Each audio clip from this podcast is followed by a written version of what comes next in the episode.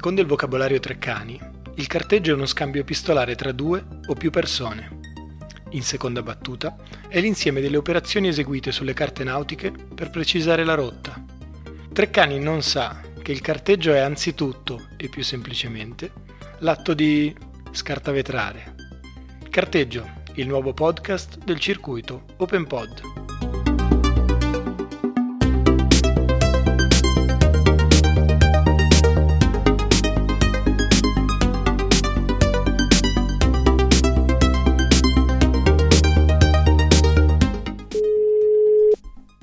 Pronti? Eccolo.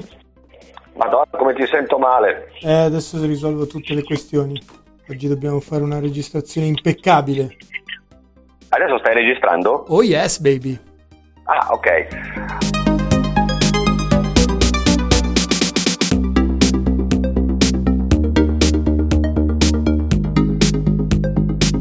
Ti ho perso, Abo. Ma come? Vai a scatti. Ma no, Ma dai. perché? Rende bene il telefono.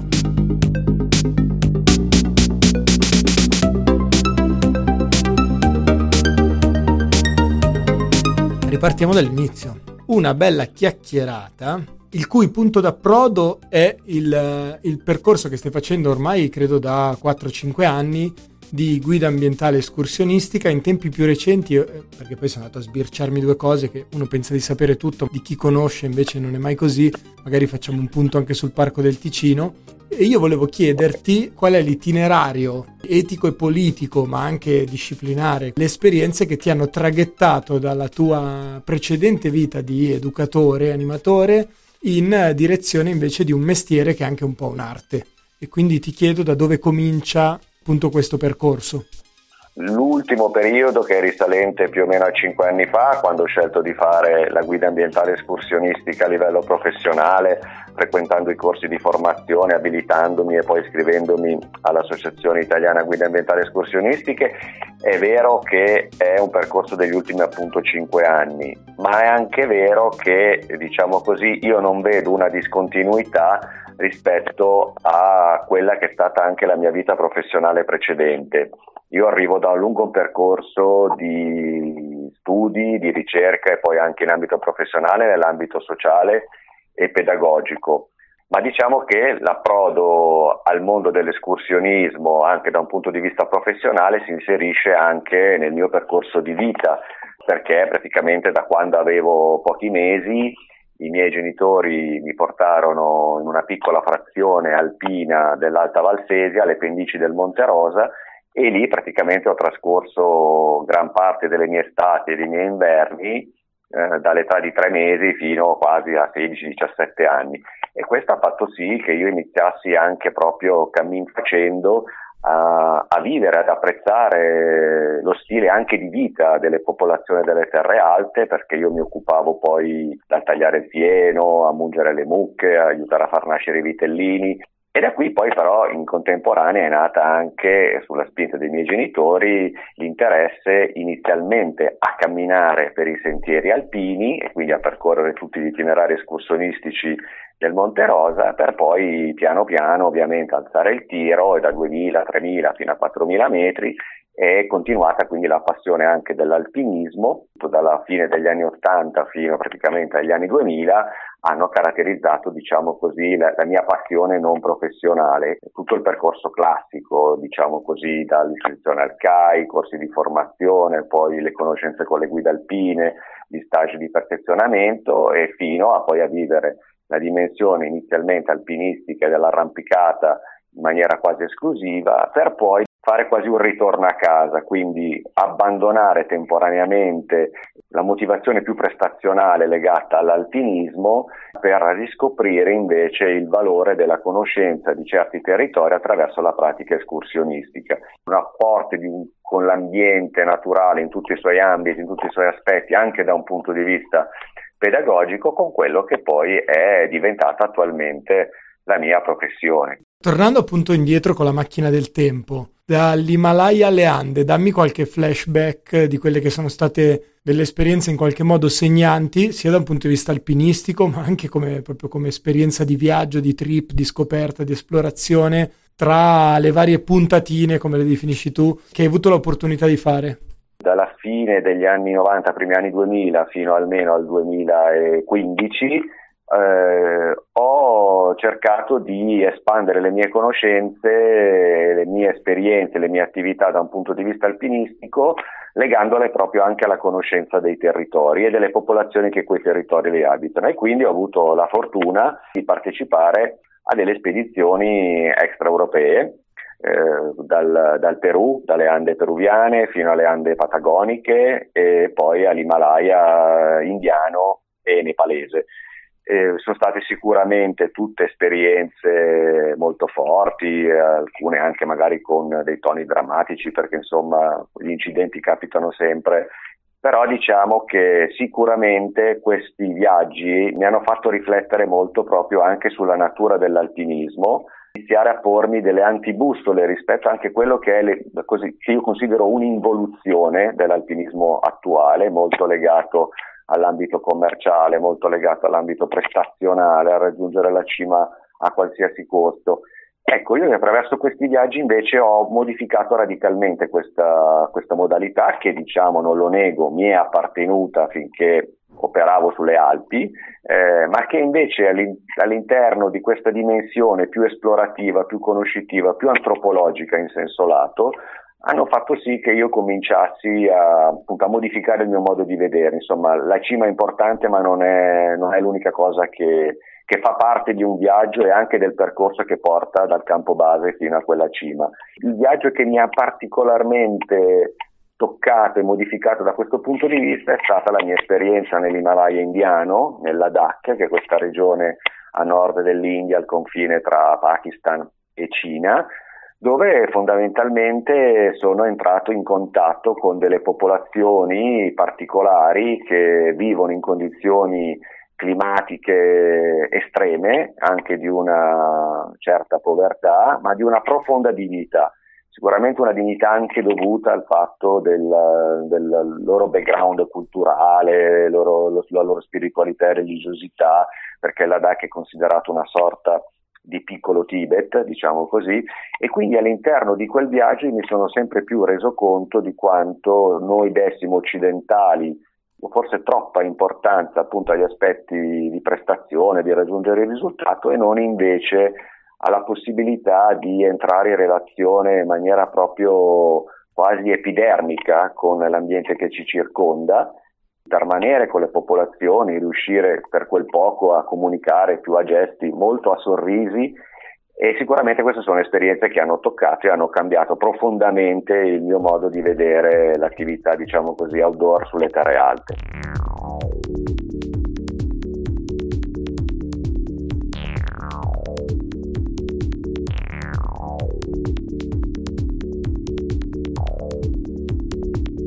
All'interno di un dibattito anche acceso tra i collegi delle guide alpine, gli accompagnatori di media montagna, le guide ai GAI, quindi le tante figure professionali dell'accompagnamento in quota, un pochino in questo tuo percorso che è sì di, di, accompagnatore ma anche di persona che vive dentro un ciclo di formazione continua, c'è una strada tracciata che risolva i nodi che in questi anni hanno caratterizzato un dibattito davvero acceso Certo, allora io ho, ho, avuto la fortuna nella vita, lo ammetto, di scegliere sempre che lavoro fare e quale percorso fare per farlo al meglio. È stato così nella mia prima esperienza professionale appunto come educatore pedagogista, per cui ho scelto di, iscrivermi all'università, di fare tutto un percorso accademico e poi di continuarlo nella ricerca. Poi l'involuzione diciamo così, di quel settore dovuto fondamentalmente alla continua enfasi sulla privatizzazione dei servizi, eccetera, eccetera, insomma hanno fatto sì che giunta a un certo punto della mia vita i compromessi erano troppi rispetto alle mie scelte ideali e quindi ho abbandonato quel settore per dedicarmi appunto al 100% all'attività di accompagnamento in ambiente come guida ambientale escursionistica, concentrandomi sul modo in cui le persone partono dal punto A e raggiungono il punto B, di, di, quale esperienza si sta facendo nel qui e ora durante il percorso che si sta svolgendo e quindi la capacità di leggerlo, di interpretarlo, di farlo proprio, di vivere le emozioni che quel percorso porta. Anche se so benissimo che vi sono altre figure professionali in outdoor che possono essere appunto le guide alpine ma che hanno sicuramente una conoscenza e un percorso formativo molto più specifico rispetto a quello che ho fatto io, come adesso gli accompagnatori di media montagna, che è praticamente molto simile al mio, anche se l'ambiente culturale in cui nasce quella professione è ancora troppo legato a quest'idea che eh, l'attività di accompagnamento in natura si debba solo e esclusivamente svolgere sopra una certa quota perché altrimenti non, si, non, non, non ne ha dignità, anche se sto usando una parola forte. E questo ha fatto sì, certo, che si sia creato, soprattutto negli ultimi anni, purtroppo una continua lotta intestina tra, tra, queste professioni fondamentalmente per avere il monopolio riconosciuto di poterlo svolgere a livello professionale. Sono stato anche il coordinatore delle guide ambientali escursionistiche della regione Lombardia. Devo dire che purtroppo, nonostante si continui a lanciare mani aperte che accolgano nei confronti soprattutto del collegio delle guide alpine la capacità di riuscire a identificare i rispettivi ruoli all'interno appunto del, del, mondo dell'escursionismo, del trekking, dell'accompagnamento in natura, ognuno con le sue competenze rispettando i propri ambiti e purtroppo invece continuiamo a constatare questa chiusura e questa volontà di avere solo esclusivamente il proprio monopolio. Oltretutto vi sono anche una serie di indicazioni da parte dell'Unione Europea sulle libere professioni che tendono e invitano soprattutto l'Italia a farla finita con eh, le professioni che si organizzano attraverso ordini, collegi, eccetera, eccetera, e che quindi, insomma, come dire, dia la possibilità di svolgere la propria attività. Io mi auguro che queste diatribe finiscano, anche perché le persone che accompagniamo non le capiscono, non le comprendono e semplicemente guardano l'offerta che, noi, che, ognuno di noi mette sul piatto e poi liberamente sceglie. Noi auspichiamo un tavolo comune tra tutte le varie figure che coinvolgono anche le guide turistiche, per esempio, cioè un, un riordino complessivo della professione che, form, che formi fondamentalmente poi una legge unitaria e che ognuno all'interno di questa legge si riconosca e finiscono appunto queste lotte intestine che poi fondamentalmente si risolvono in denunce, in uh, iter processuali che per inciso AIGAE fino ad oggi ha vinto tutte le volte che siamo stati chiamati a dover rispondere attraverso i nostri associati dell'attività che svolgiamo all'aperto.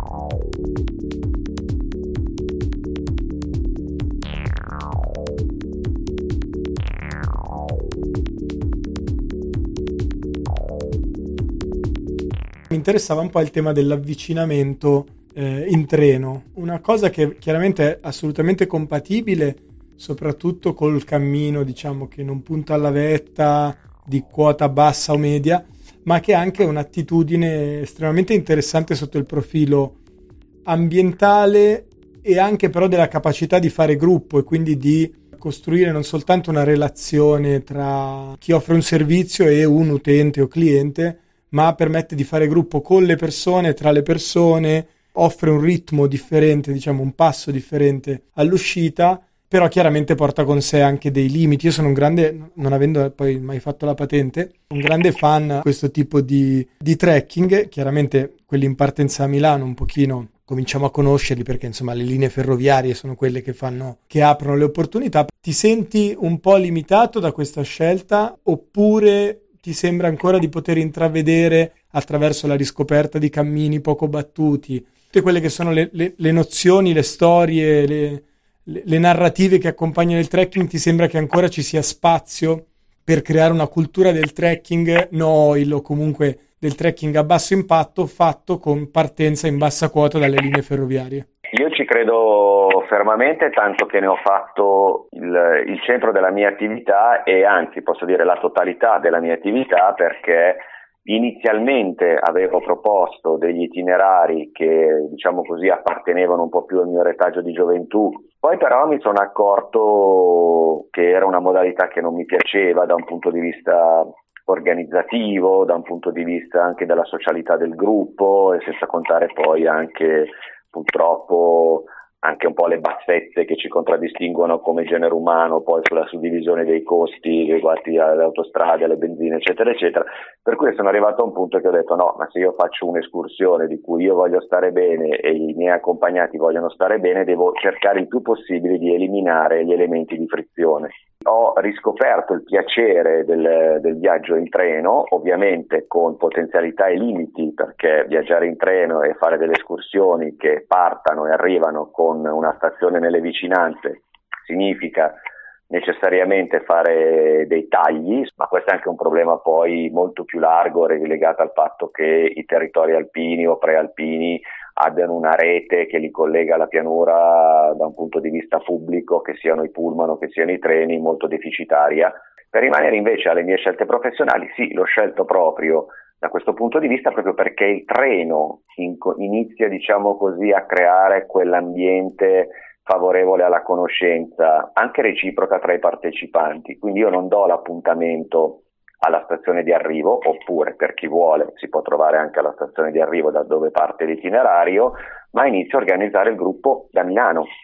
e quindi l'appuntamento avviene alle biglietterie della, di Cadorna, Garibaldi o Centrale. A volte invito neanche a fare il biglietto online, ma a fare il biglietto cartaceo, perché questo significa già entrare in relazione nel gruppo davanti alla biglietteria, mettersi in fila, ad avere proprio anche un rapporto fisico con questo aspetto del viaggio, l'inizio del viaggio fatto dall'avere nelle mani un biglietto che poi magari un domani puoi anche conservare a testimonianza del ricordo di aver fatto quell'escursione. E poi sicuramente il viaggio è già l'elemento di convivialità, di conoscenza, la curiosità di sapere che cosa li attende, quali storie io andrò a raccontare. È stata una scelta pensata, è una scelta politica e devo anche dire che non tutti i treni sono uguali perché io sono un fautore del viaggio lento, del, del, viaggio di raggiungere le località anche più remote se possibile con il treno, ma devono essere dei treni non devastanti, non devono essere dei treni che scavano montagne e valli per poter raggiungere determinate località e soprattutto non devono sfrecciare a 300 all'ora questi treni e gli itinerari che sto svolgendo mi hanno anche portato personalmente in fase di conoscenza e di sopralluogo a conoscere dei luoghi nella loro interezza, quindi da un punto di vista paesaggistico, ma soprattutto anche da un punto di vista storico-culturale, che mai avrei pensato di trovare alle porte di Milano piuttosto che alle porte di Como, di Lecco, di Varese. E questo, ecco, diciamo che è il mio cambio profondo anche da un punto di vista esistenziale di non ricercare più la meta ambita, la cima ambita, ma molto più interessarmi al territorio che mi circonda e al modo in cui quel territorio lo attraverso, sia da solo oppure anche con i miei accompagnati. Sì, poi io dicevo colpevolmente che il treno, come dire, andare in treno costringe la bassa quota, in realtà si può anche partire da Tirano in direzione Pontresina e al cospetto del Bernina trovarsi sul Lago Bianco in treno a 2002, però chiaramente sia i costi sia i tempi di, di trasferta diventerebbero decisamente decisamente fuori, fuori, portata, mentre tu ti sei un po' specializzato sul lungo lago Lariano, quindi sul versante lecchese, ma altre, altre invece rotte che stai scoprendo, anche semplicemente per tua ricognizione prima di fare delle proposte, lungo quale linee si muovono in questo momento? Inizialmente ho riscoperto tutto il ramo orientale del lago di Como, quindi tutta la sponda, diciamo così, lecchese da Lecco almeno fino a Colico famoso sentiero del viandante o altre, altri itinerari più o meno che partono dai vari paesi che sono attraversati, anche perché fortunatamente devo dire che la sponda orientale del lago di Como è adeguatamente servita da, da, dalle ferrovie, insomma, per cui si riesce tranquillamente a fare, a fare delle bellissime escursioni in, in assoluta autonomia con, con i treni tranquillamente in giornata perché massimo in un'ora e mezza si arriva da, da Colico a Milano, ecco, diciamo così. E devo dire che sono rimasto sempre più affascinato dalla dimensione anche acqua-lago e quindi sto trovando e ho già portato a termine alcune escursioni sul lago, sul lago d'Iseo, riscoprendo l'antica via Valeriana che è un itinerario molto bello che io faccio in due tappe di circa complessivamente una trentina di chilometri e adesso sto iniziando a riscoprire anche il lago Maggiore e sono tutti itinerari che sicuramente offrono tantissimo. Poi vabbè anche certo ovviamente poi anche a Como però ecco diciamo che arrivata a Como col treno fondamentalmente la corsa finisce lì e quindi o, o si unisce il treno agli autobus diventa un po' più complicato poi all'interno anche di questi territori ci sono molte molte storie da scoprire che apparentemente appunto storie dimenticate. Anche da un punto di vista storiografico io per esempio facendo ricerca antropologica sulla sponda lariana faccio a volte un po' fatica perché vi è poca testimonianza mentre poi basta arrivare più verso Novate Mettola che era territorio di confine elvetico per trovare invece scenari storici che vanno veramente dai Celti fino ai giorni nostri con una continuità di vicissitudini incredibili e quindi ogni volta un viaggio è una scoperta e, e ogni volta si, è, si, ha la prontezza e la volontà di leggere tra le righe si trovano anche tante belle storie. Ecco,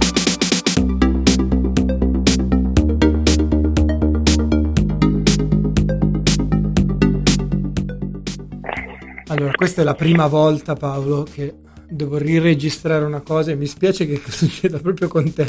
che già sei passato no, per queste traversie di cui avevamo anche scherzato la scorsa volta legate alla vicenda a picchi di frequenza.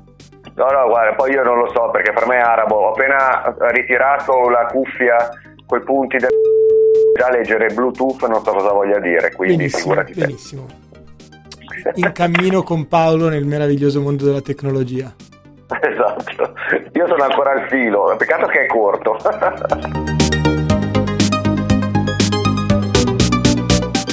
Potete trovare carteggio e un po' di altre cose sul sito internet amonte.noblogs.org.